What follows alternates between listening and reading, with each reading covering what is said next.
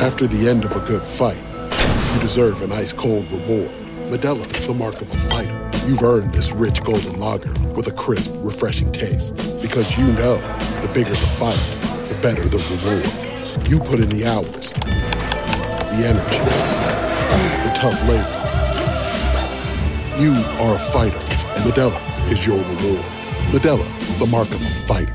Drink responsibly. Beer imported by Crown Imports Chicago, Illinois. Welcome everyone to a Baseball America podcast, a cavalcade of BA stars today. I'm John Manuel, joined by Nathan Rode, otherwise known as at BA High School, Conor Glassey at Conor Glassey, and Jim Callis BA, just Jim Callis to his wife and friends, uh, joining us on the uh, phone from Winnetka, Illinois. So welcome everybody to the podcast, and let's just dive right in and talk a little bit about uh, college baseball and the draft for 2011. Really more the draft than anything else. Uh, Jim's got draft fever. Jimmy just uh, we, we wrapped up our early draft preview in our college preview issue, and uh, you know Conor and Nathan, you guys have been seeing guys from last summer gearing up for the 2011 draft, and we're all going to go see some uh, some games today. Uh, Jim, the, the first storyline of this 2011 draft seems like uh, you both have you have both star power and depth, and it's especially it's usually a good draft when you have college position players and college pitching depth. And it seems like you have both of those in the 2011 draft class. Yeah, I think we've got everything. I mean, not maybe not position by position. You, know, you wish the you know, maybe the college catchers and college shortstops were a little bit better, but I mean, you've got college players, you've got high school players, you have hitters, you have pitchers. You know, most of the time when you when I talk to scouting directors at this time of year, you know, trying to figure out how the draft crop looks, or even the previous summer, you know, when you're talking about the draft crop, uh, you know, it kind of divides into two two groups. One group will be, ah, it doesn't really matter. You know, I don't really worry about that. We've just got to get the best players we can. And then the the, the other camp usually will say, oh, you know, not that great a year. Wish the talent was better. You know, every three or four years there's a crop that really seems to, you know, have people say, you know what, this actually is a good crop. We get some ambient noise there with some golden retrievers in the background there. All right. But uh, barking at something. But uh, but this this is one of those crops. I mean, guys are saying this is better. They think it's going to be better than 2008, which had a great group of college hitters with Pedro Alvarez and and Buster Posey and Gordon Beckham and Ike Davis, and you know maybe the best since 2005. Which I don't know if it's a record, but I was looking at this of the 31st round picks, 26 of them have already played in the big leagues. Wow, Uh, you guys year. like Justin Upton, Ryan Zimmerman, Ryan Braun, Troy Tulowitzki, McCutcheon, Bruce, Ellsbury, Garza, Rasmus. I mean, it's it, anyway that that's probably the best in recent memory. And I've even had guys tell me they think it might be better than 2005 because you're going into heading into 2005 while people were optimistic. You know, Ryan Braun wasn't Ryan Braun. You know, Jay Bruce wasn't Jay Bruce. You know, th- these guys weren't the players you know that they've become. You know, they were they were intriguing. They were first round potential guys, but they they weren't as exciting as they proved to be the following June. And and I I think especially from a college pitching standpoint, uh, it's the deepest draft I can remember, just in terms of the, the college arms. I mean, you almost have more guys who are college arms who could who qualify as top ten talents than you have actual top ten picks to take them all. This class on the college pitching side, Conor, I know you didn't work here at the time, but this reminds me of the 06 college pitching class where that draft was perceived as a bad draft going in, especially compared to the previous year. But the college pitching in that draft was so strong, even when a guy like a Luke Hochevar or Andrew Miller haven't worked out, you still had Tim Lincecum. I know he's down a little bit right now, but Joba Chamberlain certainly made a splash. Uh, you know, Max Scherzer. That that 06 draft was pretty. Uh, this pit, college pitching in that draft was very strong. And you had Evan Longoria at the top, who to me is quite analogous to Anthony Rendon. But it seems like this class um, has some depth on that college pitching side, but also on the, college position player side. And, and you know, obviously we're going to get on, on high school in a minute uh, with both of you guys. But on the college position player tip, uh, besides Rendon, where do you you know how do you rate this draft and compared to the last couple that you've covered here? I mean, I'm impressed with it. You got you got to like outfielders. You know, there's some exciting outfielders with Springer and Bradley, but those guys are great athletes. I mean, I've you know heard that Jackie Bradley is one of the best defensive center fielders in the draft in a long time. Yeah, I love the Mark Kotsay comp on Jackie Bradley Jr. It, it makes sense. I mean, I, I could see him being a center fielder and a really solid big league player for a long time. And like Kotsay, he won a national championship as a sophomore. Uh, you know, he's he's a good hitter, but he's not like an exceptional hitter. But his all around skills are what make him you know so interesting. But who are some yeah. other guys? But I mean, there's about? just there's a little bit of everything. There's you know athletes with five tool potential. There's sluggers. There's you know great defenders. It, it's just a really deep class overall, both college and high school. I mean, I was talking to a area scout the other day that said usually you know you really want to get that first rounder. He's like, I'm going to be lucky if I get a second rounder this year. That's just how deep it is. right, know? right. Some of those second rounders you're going to get this year could have been first rounders in previous years. And Nathan, it seems, I mean, both you guys have seen a lot of the high school class, but your your BA high schools. I'm going to start with you. It doesn't look there's necessarily a slam dunk high school player who's for sure going to go in the first ten picks. That college, if you go into the first ten, it looks like eight of our ten are high are college guys. But that doesn't mean the high school class is necessarily down. It just doesn't seem like it's top heavy. I guess is that a fair characterization? Well, I think with the with the college crop that you have this year, it kind of pushes out some of the high schoolers a little bit because the high schoolers run a little bit higher of a risk. But you know, at the top of our high school list, while we don't have that slam dunk guy that's you know number one like a Manny Machado or Jameson Taillon, there are plenty of guys up there that fit the characteristics of being a top guy in high school.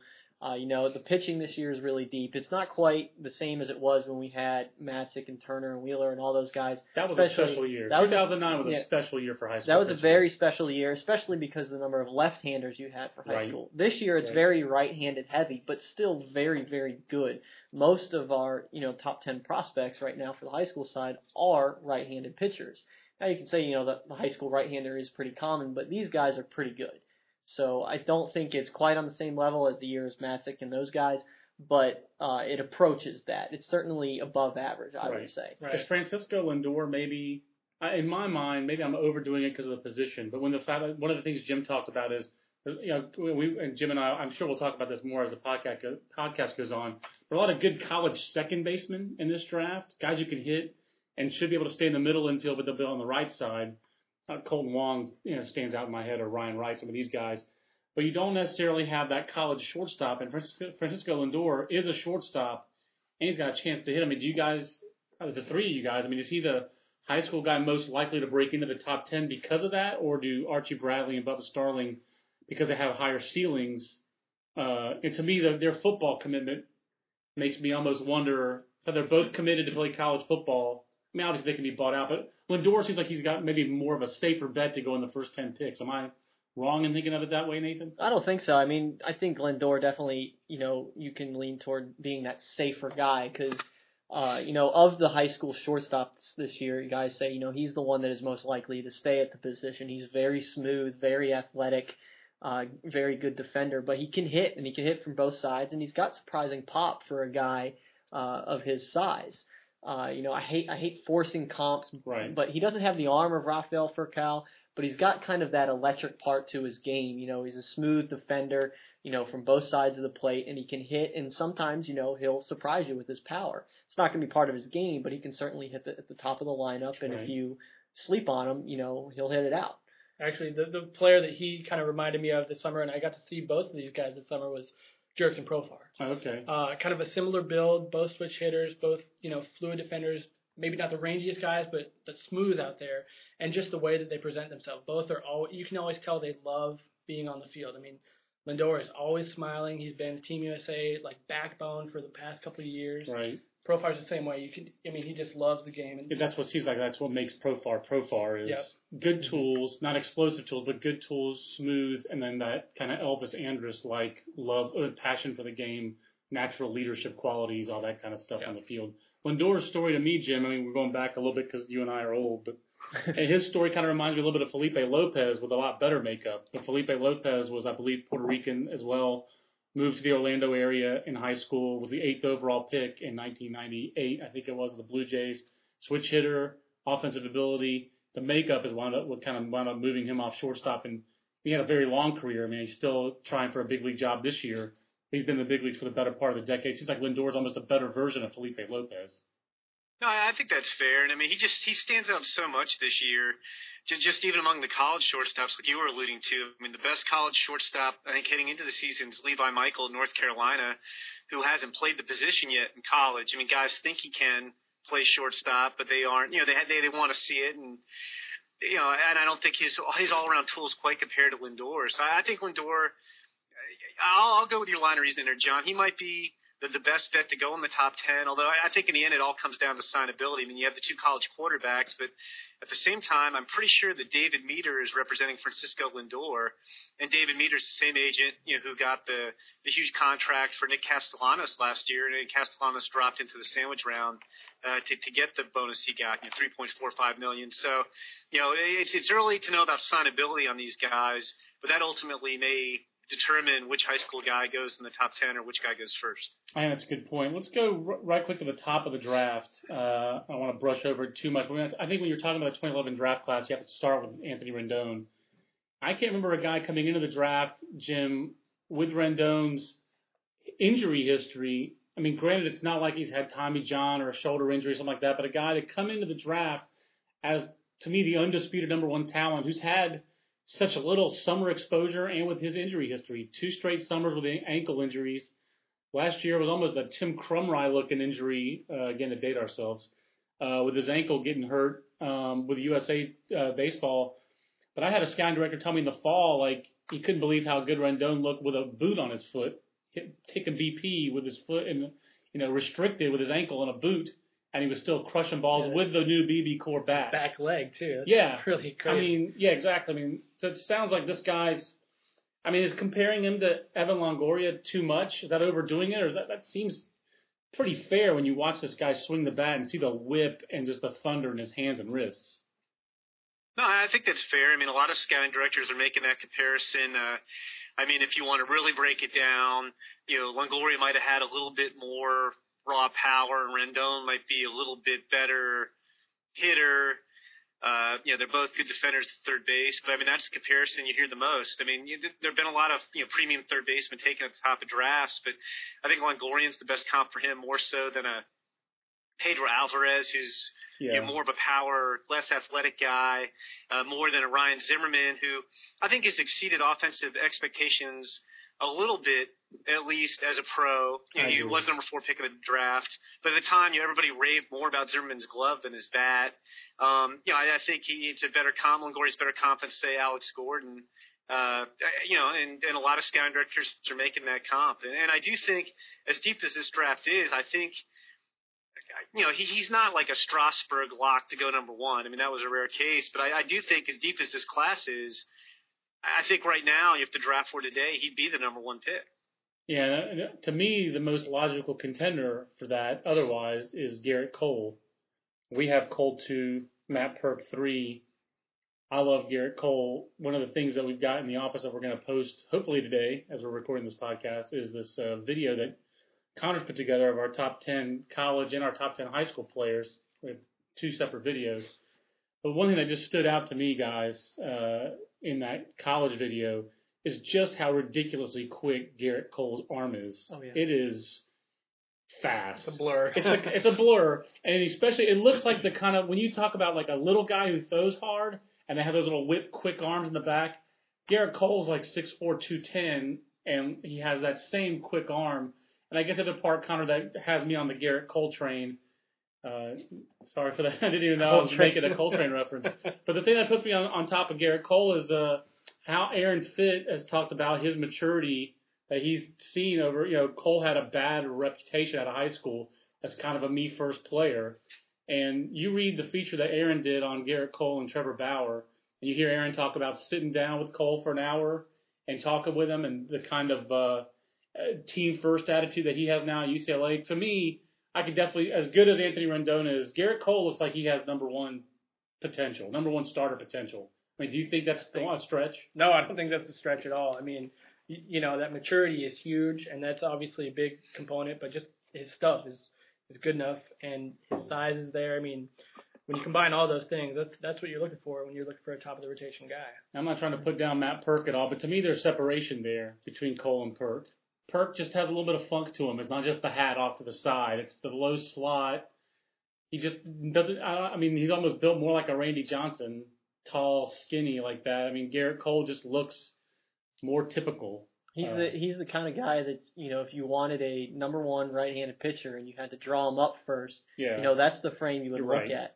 So you know, and then you Purke might you know yeah, the Randy Johnson is a good one, but people might still have Andrew Miller back in, in the back of their minds that would scare some people off. I like Purke better than that, but you know, there's always going to be that little. You kind of he's got that skinny frame, so you might think maybe he's frail. You know, For every Randy Johnson, there are a couple Andrew Millers. yeah, exactly. The, the tall, skinny guys that don't work out. That's actually a pretty good point. And then there's Chris Sale, who got to the big leagues, you know, right after he was There's drafted. another one. So Yeah. Another another fine point, and uh, Purke's breaking balls definitely regard his reputation and the con- the competition he's faced is at a different level than the perception of uh, of Sale, who still is kind of a split camp for some people. And, and then Jim, we've got George Springer at four on our list. Uh, I mean, George Springer's pretty unique. Uh, first off, you don't get too many guys who are going to be in our top five on our draft list who struck out 74 times the previous summer, uh, previous spring. Number two, there aren't too many guys in college baseball that we've seen over the years who've had that combination of power and speed. No, I mean that's the thing. I mean most of the time your athletic, you know, position players get snapped up out of high school, you know, which which wasn't the case with Springer. And you know, I, I don't think. I, I mean, right now I wouldn't say he'd go number one, but I think he's a dark horse for that number one pick, depending on how this, you know, depending on how things played out this spring. I think you got to discuss him in that mix a little bit. You know, he was a low round pick out of high school. I think 48th round by the Twins, and you're right. I mean, you don't have too many guys coming out of high, uh, coming out of college where you're looking at him and saying, "Oh, that guy might be a 30-30 player." Uh, I can't think of the last legitimate one we really had. I mean, you might have to go back to J.D. Drew. He is. In the He's the only 90s. 30-30 player in college baseball history, Division Well, no, I didn't mean in college. I just meant as potential 30-30 guy as a pro. Ah, I mean, you just don't see that many college guys. You know, usually the guys who are athletic and you know and have the the five tool potential, you know, pro teams pay to sign those guys out of high school. Yeah, the biggest the biggest thing that's la- been lacking in college baseball over the last few years uh, in this gorilla ball kind of era has always been speed. You know, nobody runs in college. Average speed in college baseball is below average speed in pro ball. Yep. And George Springer just stands out. And I I said this when we looked at the video, and I didn't think of it last summer, but his swing evokes Ryan Braun to me. And Ryan Braun swung out a lot, struck out a lot in college, but this, you know, Ryan Braun was an infielder in college as well at the U but he wasn't a great shortstop, and then he wasn't that great of a third baseman. And now he's a bat first left uh, left fielder. He's always struck out a lot, but he has such electric electricity in his swing, and George Springer does too. And and George Springer runs effortlessly. And just because he didn't play center field much last summer for Team USA doesn't mean that he can't play center field at the big league level because it it just tells you how good Jackie Bradley Jr. is. Those guys are so different uh, as prospects. Now, I'm going to give Aaron his props again here. He was all over Jackie Bradley Jr. last year. Yeah. He was his pick to click in the college preview issue. He stuck with it after Jackie Bradley Jr. injured his hand during the year. And then Jackie Bradley Jr. to have the year he had after having a hand injury earlier in the season, it's kind of ridiculous. Guys just don't do that. Um, I don't know if, and again, we've had the Kotsay comp. I don't know if Jackie Bradley's as sexy as some of the other players are, but he's like the safest pick almost to me in the college ranks. If he ran above average, uh, I think he would be in that mix at number one. To be honest with you guys, because I mean he's not as electric as these other guys. I think the fact that he's only an average runner is the biggest almost knock on him because uh, it's harder to profile him maybe Nathan as a as a top you know first five picks overall. But this there's not there's not a negative to Jackie Bradley Jr.'s game. Right. Yeah. Guys that are just average runners, there will, will be some reservations as to whether he can, you know, stay in center field because, you know, scouts and the pro guys really like that center fielder that can just burn Right. and absolutely go after and get it. Now Bradley has uh, incredible instincts, which makes his defense play up, Right. which obviously you know will help him early on in his career. But you know, how much will that affect him down the road? Is he going to go from an average runner to maybe a tick below as Right. he gets older? Maybe gets a little stronger, bigger, whatever. You know, I think that's kind of what's holding him back from being in that discussion of number one. But like you said, the all-around package is pretty good, and you know, it's it's almost one of those maybe the sum is greater than the total of the parts. That's how I think of him. And uh, he also could be a guy who gets affected by the bats this year. We'll see. He does not. I mean, he's always been a guy who picks. He has good offensive instincts. He picks his pitch and will tee off and take a much bigger swing when he'll sell out for power. And if scouts see him selling out for power with these new BBCOR bats and it doesn't leave the yard, you know, it wouldn't surprise me if his draft stock took a little bit of a tumble because he doesn't have blow you away tools. It's 50s and 60s, and that's the guys ahead of him are not like that. Uh, Sonny Gray, who we have just ahead of him, is not like that. It's its potential 270 pitches with his uh, fastball and breaking ball. Um, you're talking about Taylor Jungmann. Oh no, there's some there's some effort. There's a little head whack, one of our favorite uh, phrases in, in his delivery. But uh, the stuff and the results have been very good, very consistent for two years for Taylor Jungmann. Um, let's talk personal cheese balls. My one of my favorite phrases. guys, guys who maybe aren't top ten picks now, but uh, only have to be in our top fifty. Jim, is there a guy who you couldn't squeeze maybe in the top ten or fifteen? It's a little bit further down the list who you really like, maybe better than what the scouting consensus is. Um, yeah, I mean, I, I think our list doesn't necessarily reflect the scouting consensus because I think what you were just saying about Jackie Bradley, I think most teams probably have him a little lower than we do at number seven okay. uh, for the reasons we just laid out. I, I think Jed Bradley maybe. Yeah, Jed Bradley was very good in the Cape Cod League last year. He's left-handed. He's got quality stuff. He has. You know, he doesn't have you know Gerrit Cole stuff, but I mean Jed Bradley might have as good of a three-pitch mix as as any of these pitchers we're talking about. He's left-handed. Uh, he's got a good frame wouldn't surprise me at all if, if we saw Jed Bradley jump up. Uh, you know, we have him ranked 12th right now. If Jed Bradley won the top four or five picks. Is he? There's not as much separation between him and Matt Purke, maybe as we've uh, been led to believe, or as we might might think. Yeah, I think that's fair. I mean, and you know, as we said about Purke, I mean, I think Purke, you know, we have him ranked where he should be at number three, but you know, some guys will, will bring up the low slot. He gets a little slingy, and you, know, you got the Andrew Miller comparisons out there that that maybe worry you a little bit. I mean, I had one scouting director tell me he'd take Bradley over any of the pitchers, including Cole, in this draft. Uh, uh, you, you know how it is with pitchers. I mean, it's I think it's very easy to say on a lot of these guys, oh, I think that guy might wind up as a reliever. Right. Uh, and there's some guys who think Bradley might have the better chance to start than any of these guys. That's interesting. I wouldn't have thought that. Uh, I would not think that over uh, for people taking him over Cole. But there is some history, I think, there with Gerrit Cole that it's taken some time, I think, for Gerrit Cole to shake people off of the impression he left them with in high school. I mean, he was. I think that's very fair. I mean, I think I think some of the criticisms of, of Cole were more, at, you know, more regarding what he was coming out of high school as a senior than what than what you know. I mean, he, he's like a lot of kids. I mean, you know, there are a lot of immature teenagers. I've got two of them in my own house. uh, they're available if anybody wants to draft them. But uh, uh, you know, Gerrit Cole's grown up. You know, in two years at UCLA, and I, you know, you always used to hear, you know, didn't like his mechanics or his command or his makeup, and I think he's made strides in all those areas. I mean, Cole is clearly the top pitcher in this draft right now, even though we have several pitchers lined up behind him. I think just like Rendon is clearly the top hitter. Cole's clearly the top pitcher, and then I think everybody else is in the discussion.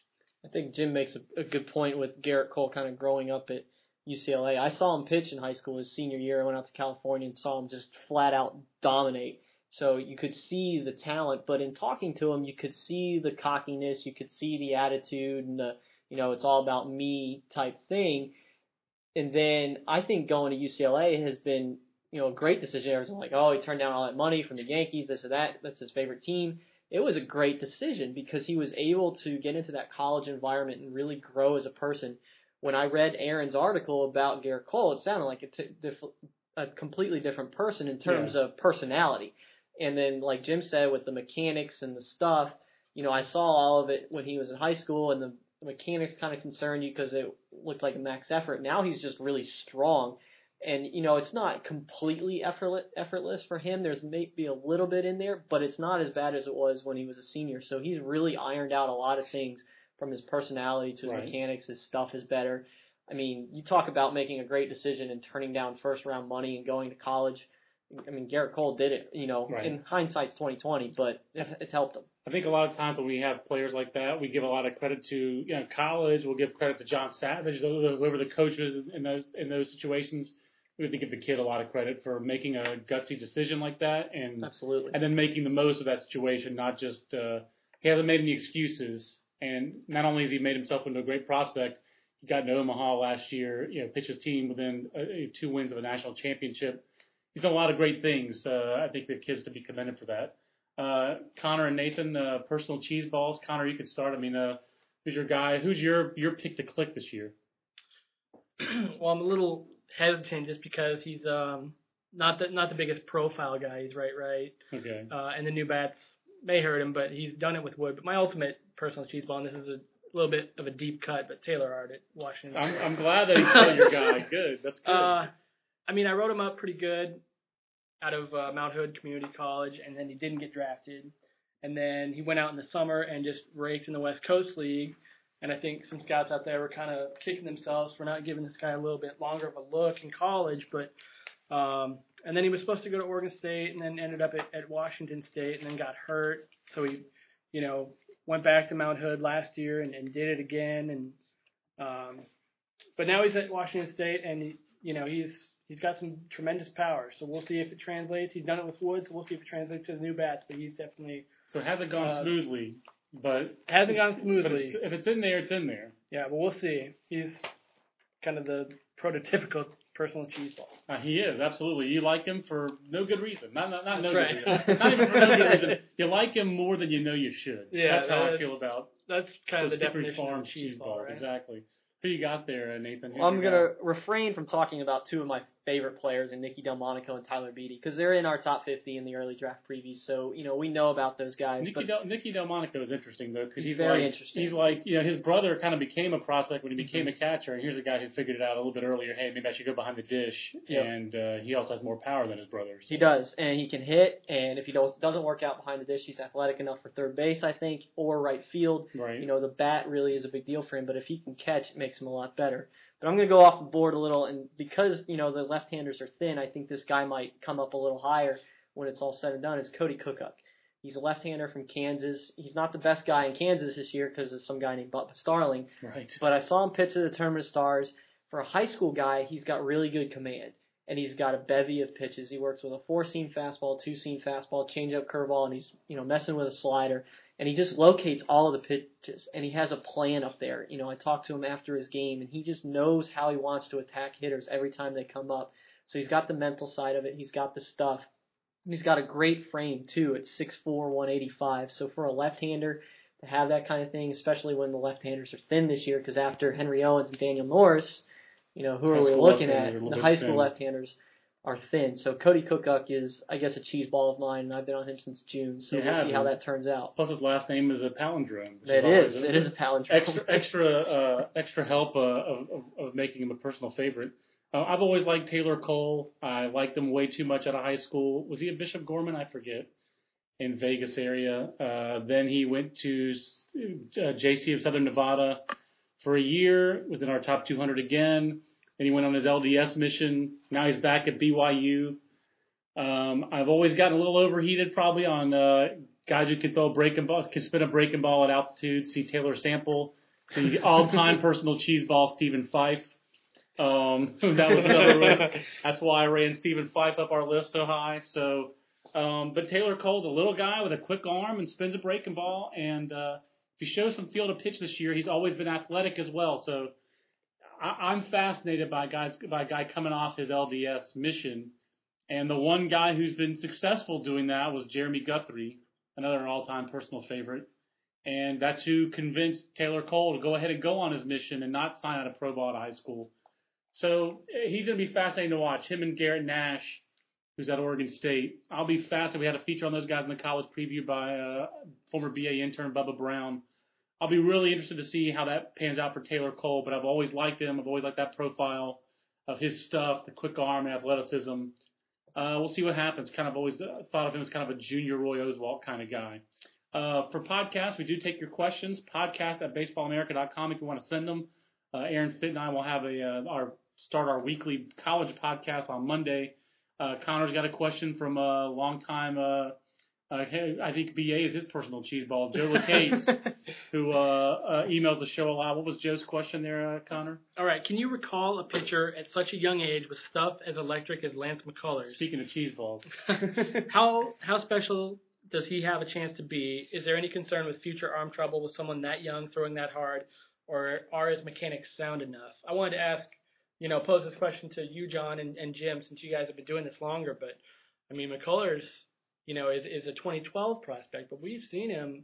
You know, this summer we've seen him up to 97 miles an hour. So, uh, do you guys recall any other pitchers, you know, throwing that hard that young in high school? as high school juniors, the guy who jumps to mind for me, a high school junior who scouts would have loved to take in the first round, is Matt White.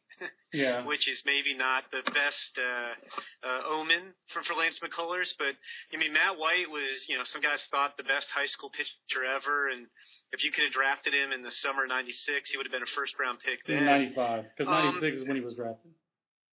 Right, right. I'm sorry, yeah, because he was one of the loophole free agents, and and I do, I mean, uh, not in particular with McCullers mechanics, but just in general, when a guy's stuff is that good, that young, I do sometimes wonder, you, you know, is, is a 16, 17 year old arm really designed to, to hold up, you know, throwing that kind of stuff? Uh, I, I think it's a concern a little bit in the back of people's minds. You know, not, not with McCuller specifically, but just in general. I mean, Matt when a guy's arm is that good, that quick, is it too much? Matt White was, correct me if I'm wrong, Jim, but he was a high school senior. That's back when they were not professionals in international baseball. So the '96 Olympics, didn't he almost make the college Olympic team that year? No, I don't. I don't think that was the case, and he, I don't even remember him being invited to the tryouts. So I don't think that the only high school player I can remember really pushing for that team was A Rod, and then there was a dispute over.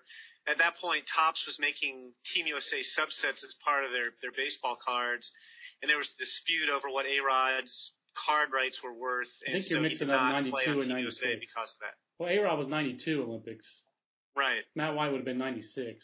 Well, A Rod would A Rod would have been on the '93 summer team. He, well, he was on the Olympic team, but I, I don't think Matt White was part of that because that Olympic team was a two-year deal where they had many carryovers from. You know, they set it up to be kind of a two-year program, and most of the players on that team were on the team in '95 as well. I, I don't think Matt White was part of the Olympic but process. He, he did dominate that '95 World Junior Tournament that Steve right. Cohen coached up in uh, Fenway, right, with Brad Wilkerson yes. on the team as well. So Nathan was going to weigh in on the McCullers thing. He hasn't pitched a ton. He really hasn't. I mean, I've seen him uh, pitch every year at least once since the fall of his freshman year, and I've just seen the stuff steadily get better. I mean, it was pretty darn good when he was a freshman, and now it's just you know mind-boggling. But he hasn't pitched a whole lot. He goes to a good program uh, at Jesuit High in Tampa, which his dad was drafted out of the first round. His dad was drafted out of there, uh, and his pitching coach is uh, Jeff Getz who was also probably a first rounder out of it. also a first rounder and probably knows a thing or two about trying to keep arms healthy. Yeah, because he, did, so, he didn't. exactly. So he actually hasn't started for Jesuit uh, his first two years of high school. He's working his way into the rotation now. So his innings have been limited by his high school coaches, which is great. And his dad's had some influence on that. But the good thing there is the dad hasn't been overbearing. They have all worked together, which I think is what needs to be done. You can't have the you know, the dad restricting his son right. and, you know, telling the coaches what to do. You need to let the coaches coach, but the coaches also do need to work with the family to work in the best interest of the player. And for McCullers, they've done that. Now, of course, he has thrown on uh, on showcases, but he never throws more than a couple innings, like most guys at showcases. So I don't think he's spent as many bullets as he could have right. in terms of having that kind of stuff. So yeah, you, you might have that in the back of your mind that you're worried because he's so good so soon. Right but he hasn't had enough innings for me to really make me worry. I'm not dogging out Patrick Schuster or his coaches, but it's not like he's out there throwing uh, complete game no hitter every every exactly, start out right. like Schuster did that one year. That's not that's not why Patrick Schuster wasn't a bigger prospect. I mean, he was a slight you know, 80 mile an hour slinger, lefty, yeah, right, right? Exactly, But it's totally different. But if this guy had already thrown like four or five shut and no hitters in high school, mm-hmm. he'd almost be worried because he's throwing so hard. He's going to be missing a lot of bats, striking out a lot of guys. That you're going to rack up pitch counts. Right. Obviously, Lance McCullers Jr. a favorite of mine because Lance McCullers Sr. was a great uh, retro fantasy league player of mine. But uh, Lance McCullers Jr. reminds me a lot, actually, of uh, Kyle Drabek. Kyle Drabek was also undersized right-hander, also an outst- son of a big leaguer, outstanding athlete. Didn't just pitch in high school and was precocious. You know, was at a was one of the best players at a showcase when he was 14, 15 years old. Hellacious breaking ball I'm not sure Lance McCullers Jr. spins it quite like Kyle Drabek, but as I recall, his breaking ball is pretty filthy. It's nasty. So I think he, I think McCullers Jr. throws harder than Kyle Drabek, but um, those two guys remind me a little bit. Another guy who pops to mind was I I do remember in 1998 we did a feature on Chris George at a high school in Texas being a big deal, and that he wasn't even as big a deal as high school junior Josh Beckett, and that people wished that Beckett had been eligible and Beckett was the same age, but he'd been held back a year or something. So for some reason, he was an 18 year old high school junior, should have been a 19 year old. I think Jeremy Bonderman had some similar buzz, and of course did come out like a year early out of high school, right, Jim? Jeremy Bonderman. He did. I, mean, I don't think. I mean, he did. He got a GED. I don't think he was considered on that Beckett White. No, uh, but he was a guy that there was a lot of but buzz he did of. come out. He's he, he came out. Uh, you know, early because he was old enough and he got the GED rather than wait another year. Right, right. But good question again from Joe. As usual, we get a lot of those. But uh, Jim, are you, now, are you going to a game today or no? No college baseball opening day for you today? Uh, well, we can see the grass outside here uh, in uh, the Chicago area. You know, the snow has melted, but uh, I don't believe any of the local teams are scheduled home games for February 18th. I didn't think so, but uh, we'll, we'll be out and about today. So you'll follow us all on Twitter, uh, all during the college baseball and draft season, obviously.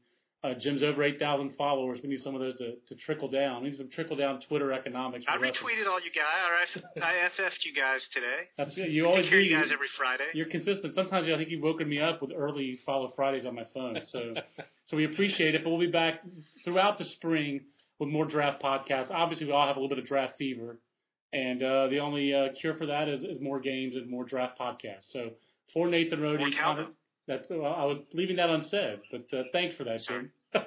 for Jim Callis, Conor Glassey, and Nathan Rode, I'm John Manuel. We'll see you next time on the Baseball America podcast. So long, everybody.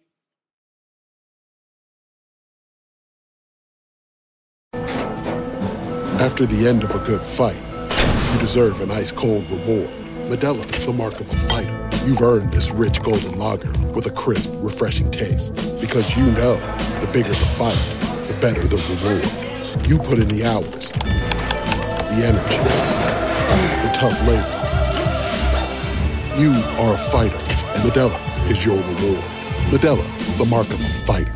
Drink responsibly. Beer imported by Crown Imports Chicago, Illinois.